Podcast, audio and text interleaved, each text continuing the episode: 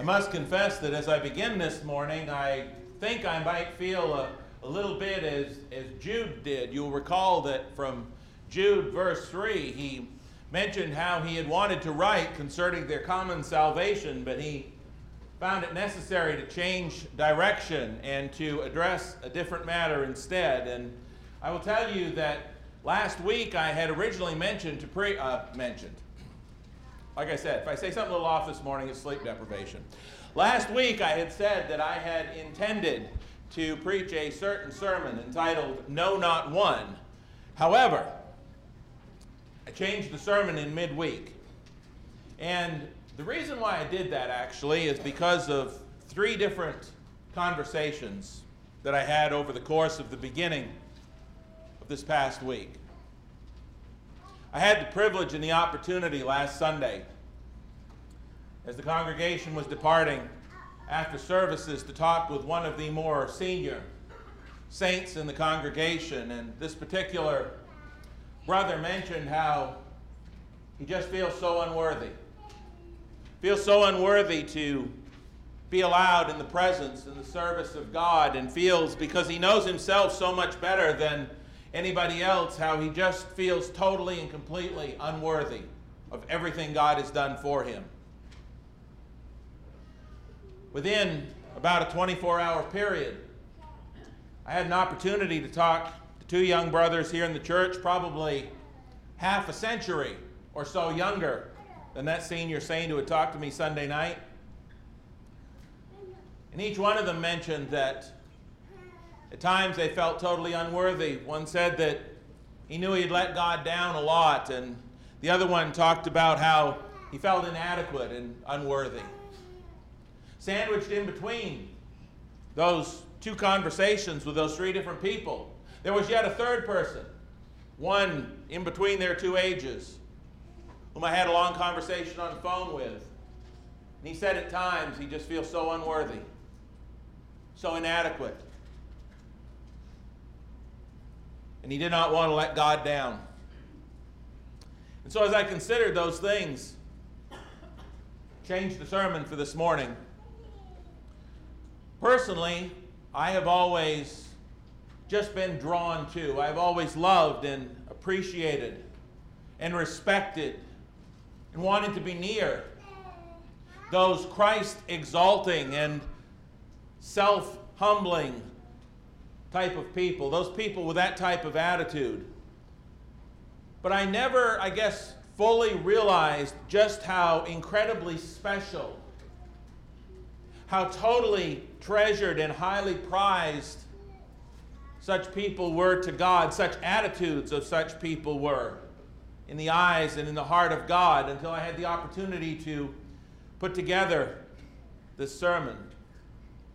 If you're one of those people who goes through these times, and maybe all the time, where you, you, you just are constantly aware of how totally unworthy and, and undeserving and inadequate you are to be in the presence and the service of Almighty God, then I hope you take to heart and soul the truth that you're about to hear today from the Word of God. Before we get really into the other part of the sermon, though, I want to stress this. I don't want anybody to get the wrong idea. Please do not get big flashing sign. Please do not get wrong idea. You're not worthy. You're not. There's not a soul in this building that is worthy in and of themselves of accountable age. There's not a soul in this building that's worthy of being in the presence and service of God. Not me, not you, not any of us. It is only by God's grace by God's sacrifice and our acceptance of His grace, mercy, and sacrifice that we are worthy. So please do not get the wrong idea. There's not a one of us, no, not one, is worthy. Period. In fact, Scripture is very clear that when you have done every good thing that is humanly possible to do, when you have served until you can't serve anymore, when you have given until you've got nothing left to give and then you've given twice as much, when you have poured out your entire life in service to God, you're still not worthy. Scripture says that. Don't get the wrong idea about this morning's sermon. Scripture says you're still not worthy. Luke 17 and verse 10 in the English Standard Version reads as follows It says, So you also, when you have done all that you were commanded, say, we are unworthy servants. We have only done what was our duty. Even when we've done everything, if we still have sin on us, one sin, still not worthy to stand in the presence of a holy God. We're not. All our righteousness, Isaiah 64 and verse 6 says, all of our righteousness, every right thing we do, is still only filthy rags. We're not worthy to stand in the presence of God. While it is true that we are all unworthy servants, however, it is those who are ever and always mindful of that, those who are always aware of, those who never forget the fact those who let it seep into and help determine and shine through in their every word, in their every act, and every deed, it is only those people who are indeed amongst some of the greatest, or it is those people who are indeed amongst some of the greatest, the most precious, the most special and highly treasured of all of God's people, according to God Himself. And we're going to see that in scripture this morning.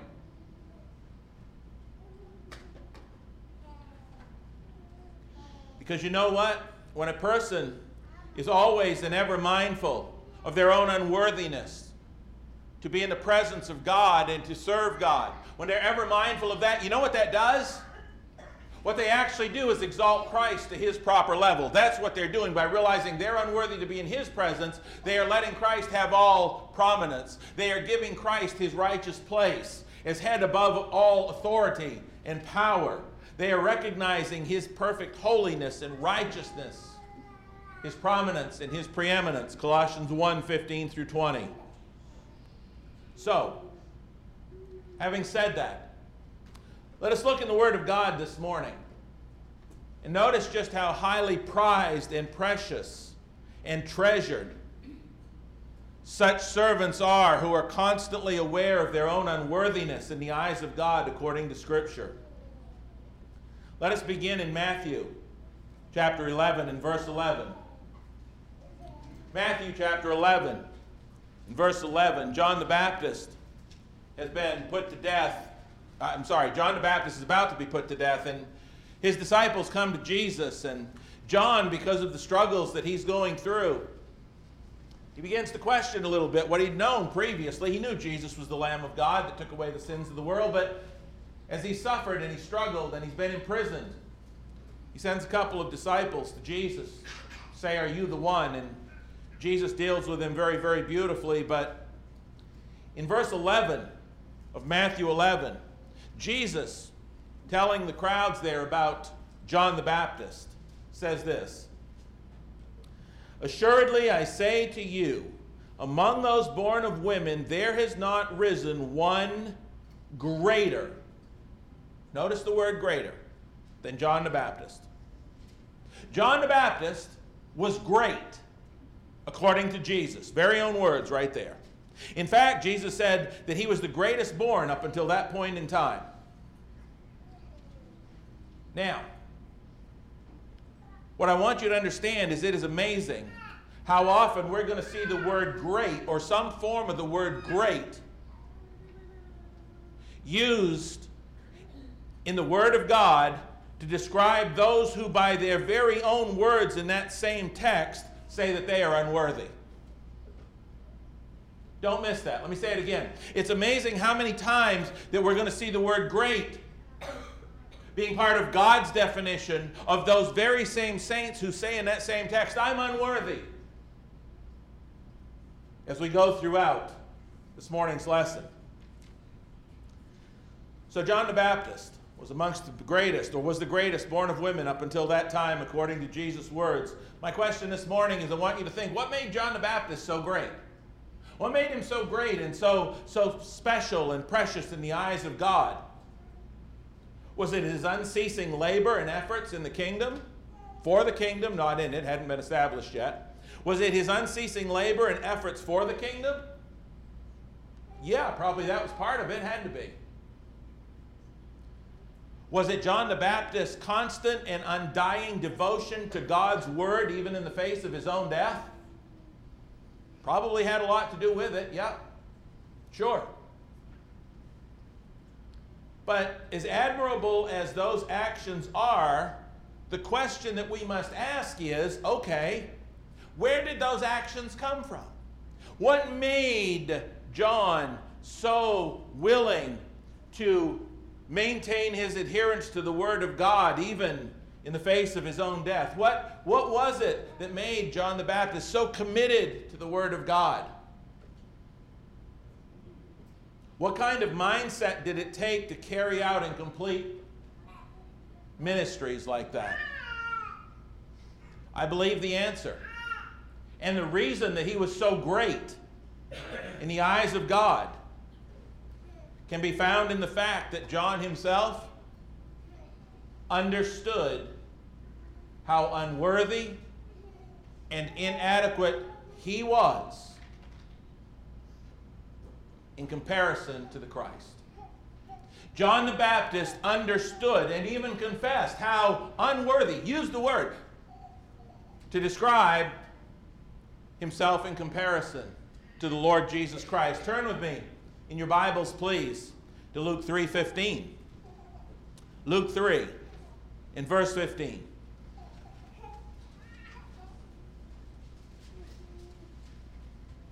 In Luke 3, verses 15 and 16, it says this. Love to hear those Bibles turning. Well, it doesn't say that, but I still love to hear them turning. It's going to say this. Luke 3:15 it says now as the people were in expectation and all reasoned in their hearts about John whether he was the Christ or not John answered saying to all I indeed baptize you with water, but one mightier than I is coming, whose sandal strap I am not worthy to loose. They were talking about the Christ that was coming and how great he was. And John said, Oh, no, there's one coming so much mightier than me. No, I'm not even worthy. Notice the words I am unworthy. I am not worthy to even untie his sandal strap. Do you see it? And then Matthew, you don't have to turn there, but in Matthew's account of this same occurrence, Matthew 3:11, he adds that John said, He who is worthy, or he who is coming after me is mightier than I, whose sandals I am not worthy to carry. John said, I'm not worthy to untie him. I'm not worthy to carry him. John knew that in comparison to Jesus Christ, he wasn't even worthy to carry his sandals. That's what made John great. He understood who he was and how truly unworthy he was to provide even the most menial services and tasks for the Lord. And, brethren, it's that attitude, it's that perspective, it's that understanding that was the primary point that the Apostle Paul remembered and commended John the Baptist for when he was telling the Jewish history to the Jewish people in Acts 13. The Apostle Paul said in verse 25, And as John was finishing his course, he said, Who do you think I am? I am not he, but behold, there comes one after me, the sandals of whose feet I am not worthy to loose. That's what Paul remembered about John the Baptist. Now consider this. Consider it strongly. John said, I'm not worthy. Jesus said, There's none greater than John. John said, I'm not worthy. Jesus said, There's none greater. Why is that? Why the discrepancy? Because according to the word of the living God, it is those who are constantly aware of their own unworthiness in comparison to the surpassing greatness of the Lord Jesus Christ, whom God considers to be amongst his greatest and most precious of treasures. We see this same truth reflected in Luke 7. Go forward a few chapters to Luke 7. In Luke 7, we have the account of this centurion with his sick servant. Watch what happens here. Luke 7, beginning at verse 1. Watch the wording. Luke 7, verse 1 and following. Now, when he concluded all his sayings in the hearing of the people, he entered Capernaum. And a certain centurion's servant who was dear to him was sick and ready to die. So when he heard about Jesus, he sent elders of the Jews to him, pleading with him to come and heal his servant. And when they came to Jesus, they begged him earnestly, saying that the one for whom he should do this was deserving, for he loves our nation and has built us a synagogue. Then Jesus went with them. And when he was already not far from the house, the centurion sent friends to him, saying to him, Now watch this Lord, do not trouble yourself, for I am not worthy that you should enter under my roof. Therefore, I did not even think myself worthy to come to you. He brings it up twice. He said, I'm not even worthy to have you walk into my house. Therefore, I didn't come to you because I know that I'm not worthy.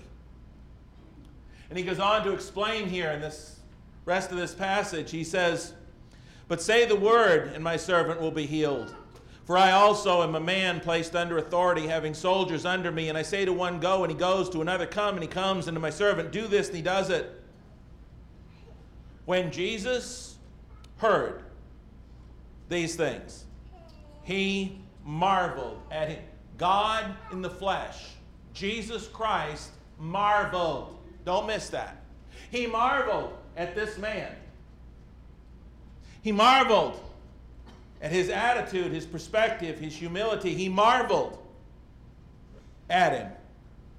And Jesus turned around and said to the crowd that followed him, There's this crowd of people with Jesus. And when this, this centurion says, I'm not even worthy to have you under my roof, that's why I didn't come, I myself am not. Jesus marveled and he turned around. And look what he says to the crowd behind him. He says, I say to you, I have not found such great. Here's our word great again. I have not found such great faith, not even in Israel. In all of Israel and all the Israelites that he had come in contact with, Jesus said, I have never seen such a, don't miss the word, great faith. There are only two people in the entire New Testament. Two. Count them. It's easy to do. One, two. There's only two people in the entire New Testament that Jesus talks about having a great faith.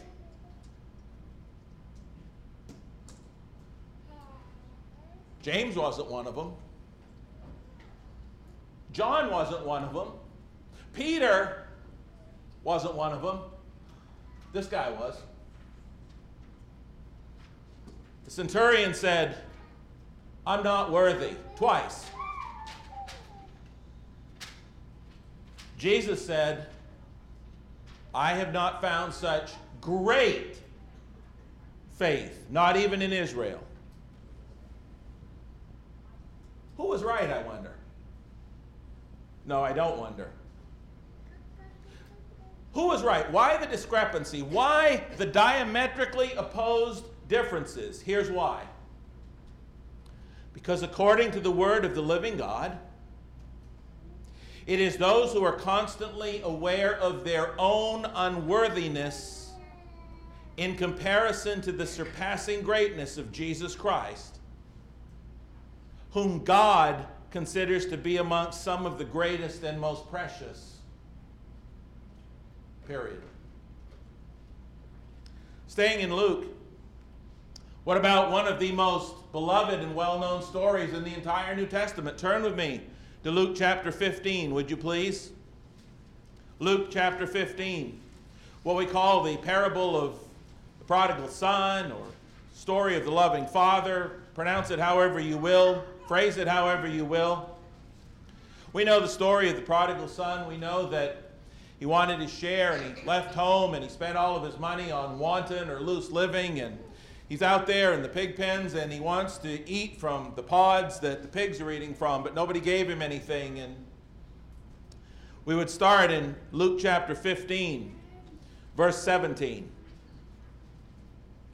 Which reads, But when he came to himself, and, and some versions will imply when he came to his senses, which is kind of the idea, when he, when he came to realize, when he came to himself, he said, How many of my father's hired servants have bread enough and to spare, and I perish with hunger?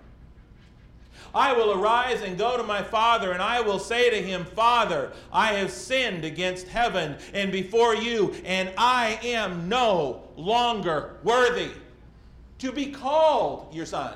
Notice he doesn't say, I'm no longer worthy to be your son. He said, I'm no longer worthy to be called. I'm not even worthy for people to call me by your name, to be called your son. Make me like one of your hired servants. You see, he had originally been a stay at home son, but he had left his father's house. Hence, he said, I'm not worthy to be even called your son.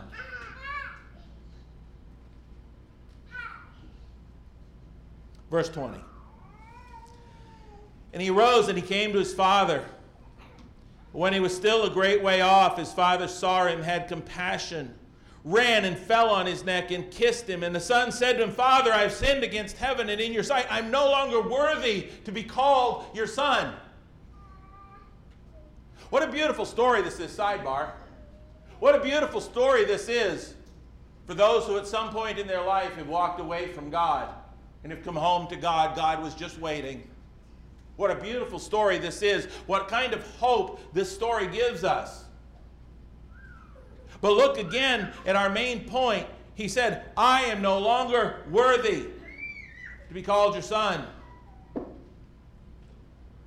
But the father, verse 22, said to his servants, Bring out the best robe. Bring out the greatest. Bring out the best I got. The best robe. Not just a robe, the best robe. And put it on him. And put a ring on his hand and, and sandals on his feet. And bring the fatted calf here and kill it for let us eat and be merry, for this son of mine, he was dead and is alive again. He was lost and is found. And they began to be merry. The prodigal son said, I am not worthy. Twice, not once, twice. He said, I'm going to go home and tell my father this, then he did. Twice. Prodigal son said, I'm not worthy. The father said, Bring the best. Bring the greatest and celebrate because my son is worth it. Son said, I'm not worth anything. Father said, You're worth the best I got to give. Think about that. In verse 32, this is kind of repeated as the father explains to the elder son, he says, It was right that we should make merry and be glad, for your brother was dead and is alive again. He was lost and he is found. Listen, until the prodigal son came to truly understand just exactly how unworthy he was, he was dead and lost. Don't miss that. Until he came to understand exactly how unworthy he was, until he came to himself, came to his senses, realized how unworthy he was, he was dead. He was lost. It was only when he came to fully understand, accept, and express his own personal unworthiness that the Father could finally celebrate his son's being found alive and worthy of the absolute best or greatest he had to give prodigal son said, I'm not worthy. Twice. The father said, You're finally worthy of the greatest I have to give. Who was right? Why the discrepancy? Why the diametrically opposed difference? Because again, according to the word of the living God, it is those who are constantly aware of their own unworthiness in comparison to the surpassing greatness of the Father in heaven, whom God considers to be amongst the greatest and most precious of his personal treasures. Three times we have seen people say, I'm not worthy. God says, that's the greatest. But perhaps the greatest example of one of the Are you sick of the word greatest yet? Perhaps one of the greatest examples of one of the greatest men of God to have ever lived and served him. When it comes to just the sheer numbers of people he converted and congregations he started and scriptures he wrote, was none other than the Apostle Paul himself. Certainly, by that criteria, the Apostle Paul would have to be one of the greatest men that ever lived. One of the greatest treasures that God used to convert so many people. And how often do we preach today, 2,000 years later, and we're reading from words that the Apostle Paul wrote by divine inspiration of the Holy Spirit? God used that man, used him in great ways to do great things. The Apostle Paul, and yet, talk about the Apostle Paul, we are remembering a man who considered himself to be totally unworthy to even be called an apostle. Not just unworthy to be an apostle, but unworthy to even be called an apostle by his very own words. Turn with me in your Bibles to 1 Corinthians 15 and verse 9. 1 Corinthians 15 and verse 9. Look what he says.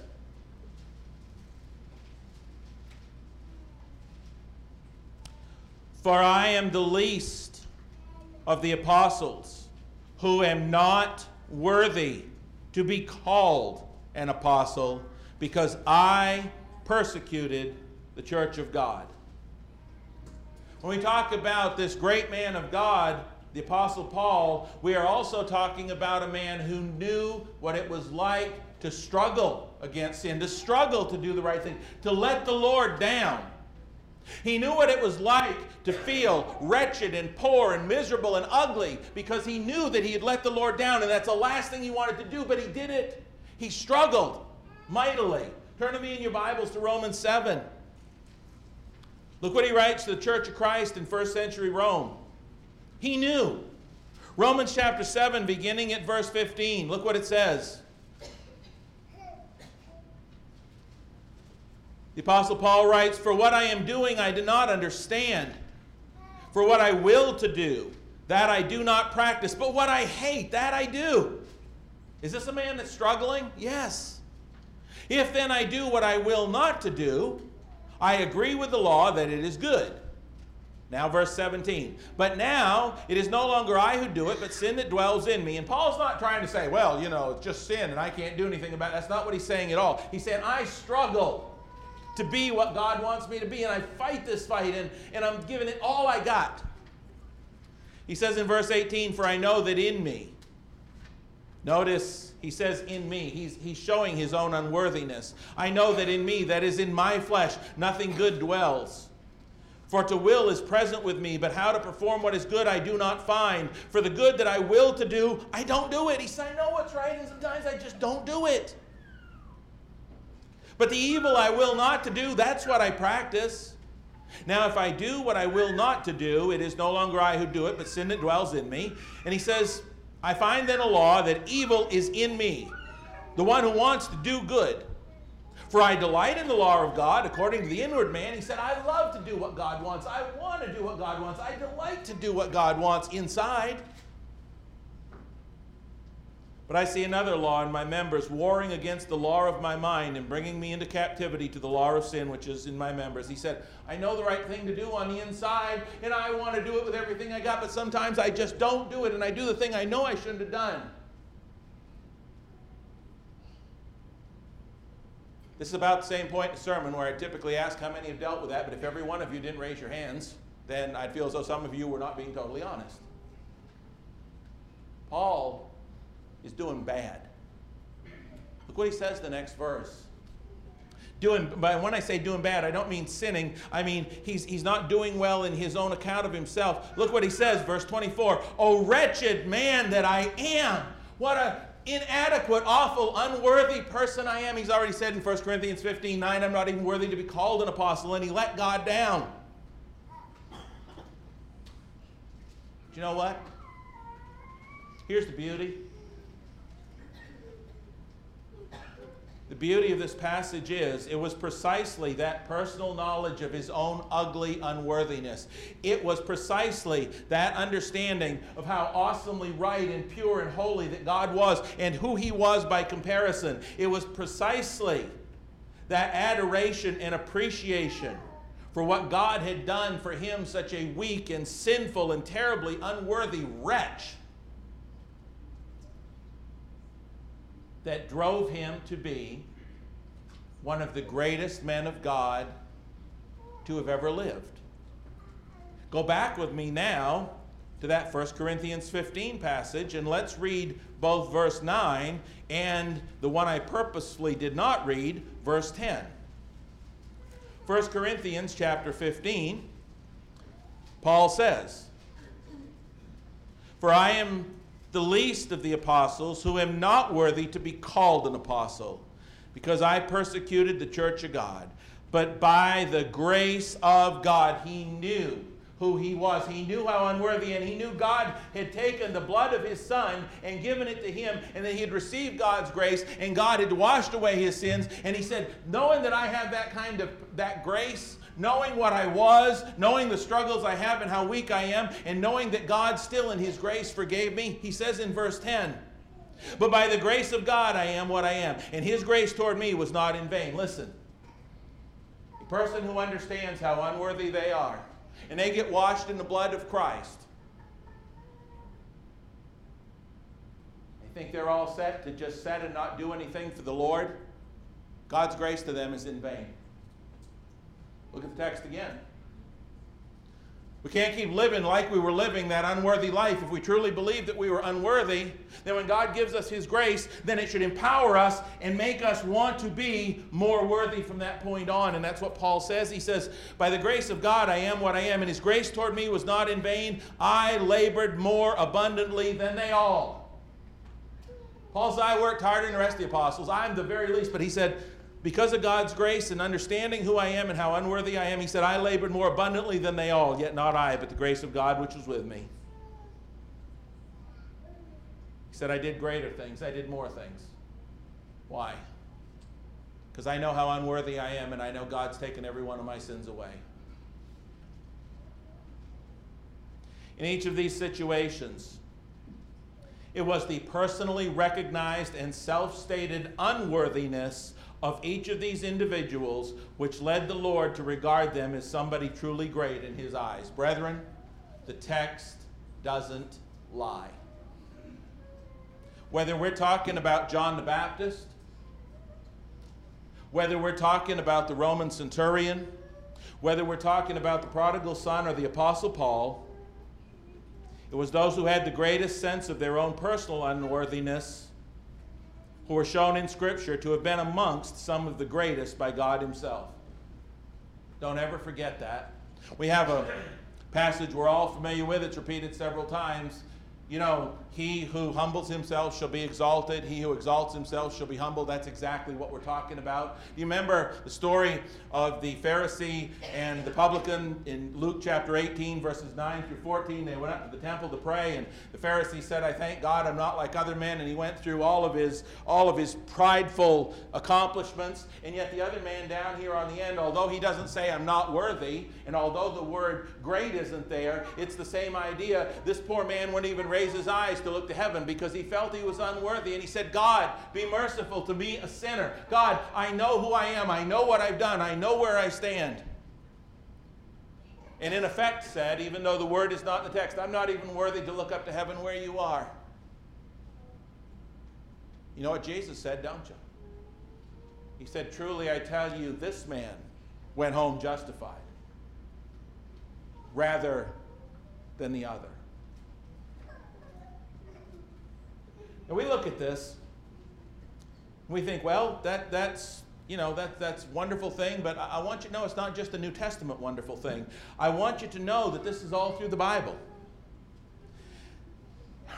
This is something that King Saul, uh, I'm sorry, King David stated. You remember King David, the man after God's own heart? After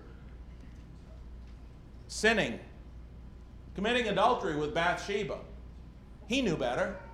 But after letting the Lord down and sinning terribly by committing adultery with Bathsheba and having her husband Uriah murdered, look what he said in Psalm 51, verses 1 through 3. Psalm 51, 1 through 3. Look what he said. He knew he'd let the Lord down. He knew what a miserable wretch he was.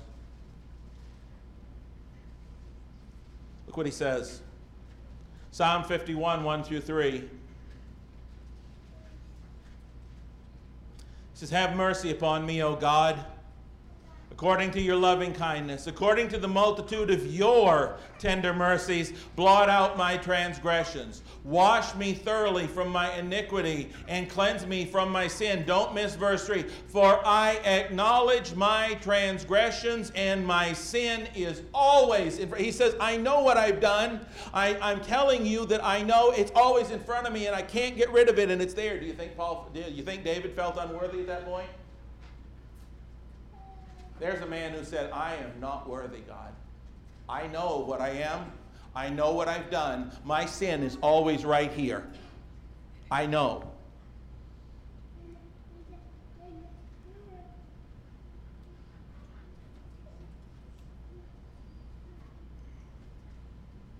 Suppose he felt like he'd let the Lord down. I can't imagine how far down he believed he'd let the Lord with that maneuver.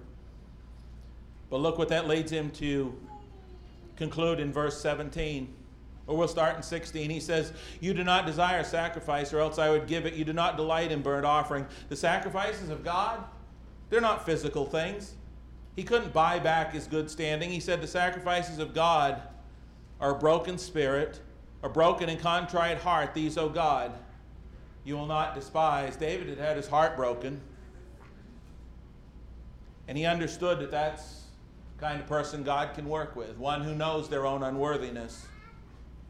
Turn with me to Isaiah 66. Isaiah 66, Isaiah echoes these same sentiments about 300 years or so later on. In Isaiah 66, verses 1 and 2, God talking about how mighty he is. God can do anything. God's created all these things. God can make anything he wants. So, what is it that you can give God that God goes, wow, thank you? Isaiah 66, 1 and 2, thus says the Lord, Heaven's my throne, and earth is my footstool. He's just a footstool. Where's the house that you would build me, that you will build me? Where's the place of my rest? For all those, for all those things my hand has made, and all those things exist, says the Lord. God says, I made everything. The earth is nothing more than a footstool for me. I made it. So what are you possibly going to do for me? And God tells you what you can do for him. God tells you the one he'll respect. God tells you the one he'll regard. It's right in the next verse. He says, it's in the rest of this verse. But on this one will I look, on him who is poor and of a contrite spirit and who trembles at my word. You know what kind of person that is? That's a person that looks at God and says, I am so unworthy. God says, That's the man right there. That's the one whom I will look to. The Bible in basic English translates this verse. For all these things my hand is made, and they are mine, says the Lord. But to this man only will I give attention. Young's living, uh, Young's literal translation says, "And unto this one I look attentively." And what God is saying is, I made it all. You can't build me a house that will do anything close to what I have built. I can do it all. But he says, but I'll tell you what I will look at. I'll look at this man right here. This is the man I will regard. This is the man I will consider. This is the one who gets my attention. One of a poor and contrite spirit. One, in other words, who realizes their own unworthiness, how special they are in the eyes of God. If you'll recall, these very words in Isaiah 66 were written by a man who understood how unworthy he was in the eyes of God. Go back later and read Isaiah 6, 1 through 9. He was in the temple and he realized he was a man of unclean lips. He realized how unworthy he was to be in God's presence. That very man, Isaiah, is the one who wrote 66, 1 and 2. And isn't this really the same truth that we've been studying since I got here in the Sermon on the Mount? Stop and think about it. Turn to me to Matthew 5 for just a moment. We've covered this at length and in depth, so we don't have to cover it like that this morning, but isn't this the same thing, the, the unworthy? Isn't this the same thing that Jesus began his public ministry with talking about? Look what he says again in the Sermon on the Mount. The Beatitudes, Matthew 5 and verse 3, he says, Blessed are the poor in spirit. He starts right out. First sermon of his public ministry. First words after a prophetic silence of several hundred years. What's the first thing he says? Blessed are the poor in spirit, for theirs is the kingdom of heaven. What's poor in spirit? Poor in spirit means I realize who I am in comparison to God. I am bankrupt in spirit. I know I'm a sinner and don't deserve to be in God's presence. The poor in spirit, the bankrupt of spirit. That's how he starts. He says, Blessed are those who mourn, for they shall be comforted. Those who know who they are and they mourn over it. In other words, they are unworthy, inadequate, and they understand that. Then he goes on with the rest of this. Because according to the Word of God, it is those who are constantly aware of their own unworthiness in comparison to the surpassing greatness of God in heaven and the Lord Jesus Christ, whom God considers to be amongst his greatest and most precious of personal treasures. I want you to turn with one more passage, turn with me to one more passage this morning. That is the book of Micah. I'll give you a few minutes to find that. We don't preach out of it a lot. But while we are turning there for our final passage of the morning, I want to recap and I, I want you to listen closely. John the Baptist said, I'm not worthy. Jesus Christ said, There's been none born greater. The Roman centurion said, I'm not worthy, twice. Jesus Christ said, I haven't found a greater faith than anybody in all Israel. Prodigal son said, I'm unworthy, twice. God the Father said, You are finally worthy of the greatest that I have to give. The Apostle Paul says, I'm not worthy to be called an apostle after what I've done. God said in Acts 9 and 15, you are a chosen vessel of mine to bear my name before Gentiles, kings, and the children of Israel. Do you this morning constantly feel and believe? Not in that order. Believe and feel that you are incredibly inadequate, that you are totally unworthy and that you are completely undeserving of even the smallest gifts that God have given, has given you, let alone the greatest gifts that He's given you? Do you feel unworthy? If you do, great! That is awesome. Because that's exactly what makes you in, that makes you in his eyes and that is great. That's exactly the type of servant that that realization will make you. It will make you a great servant. It will make you a great disciple because you understand how unworthy you are to be in the presence and service of the Lord Jesus Christ. That is precisely the kind of accomplishments that that understanding will empower you to achieve. Great ones. Want to do my Tony the Tiger imitation, but I'll spare you. Turn with me, if you haven't already, to the book of Micah, chapter 6. Look what the scripture says. Is this our attitude? Micah writes in Micah 6, 6 through 8, With what shall I come before the Lord and bow myself before the Most High? You want to know what you can bring into the Sunday morning worship assembly that God wants the most. You know, we, we, we make out our checks and we prepare to gather around the table and we do those things and we prepare for worship. But do you want to know what you can bring God that just is the most pleasing thing God can get from you? We'll keep reading. Shall I come before him with burnt offerings, with calves a year old? Obviously, Old Testament, this is how they came to worship God. Will the Lord be pleased with thousands of rams, 10,000 rivers of oil? Shall I give my firstborn for my transgression? Is that what God wants out of me? Is that what God requires of me? Is that I bring in my firstborn child like, like Abraham was going to do and I sacrifice him? Is that what God wants? Is that the fruit of my body that I must give for the sin of my soul? No. Verse 8 He has shown you, O man, what is good And what does the Lord require of you? But to do justly, to love mercy, and to walk humbly. You know what it means to walk humbly? It means recognizing how unworthy I am in comparison with the greatness of my Lord and Savior. That's humble. How unworthy I am. Because that is greatness in the eyes of God, and that's all God requires in general terms. Now, with each one of those, obviously, there are specifics. But I want you to understand this morning, if you are one of those servants, how grateful you ought to be, and how great in the eyes of God that you are. And if you're not one of those servants who's constantly aware of your own unworthiness, let's study make you even greater in the eyes of God. We need to understand that all this greatness and unworthiness begins when we understand, or when we come to understand, that we have sinned that we have fallen short of the grace of God, of the glory of God.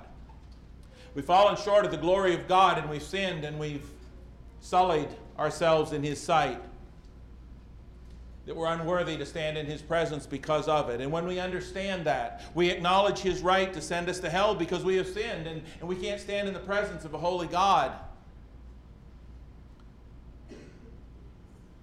But God has offered us a way to be able to. He's offered a way to make us worthy, to cleanse every sin, every, every sin we've ever committed.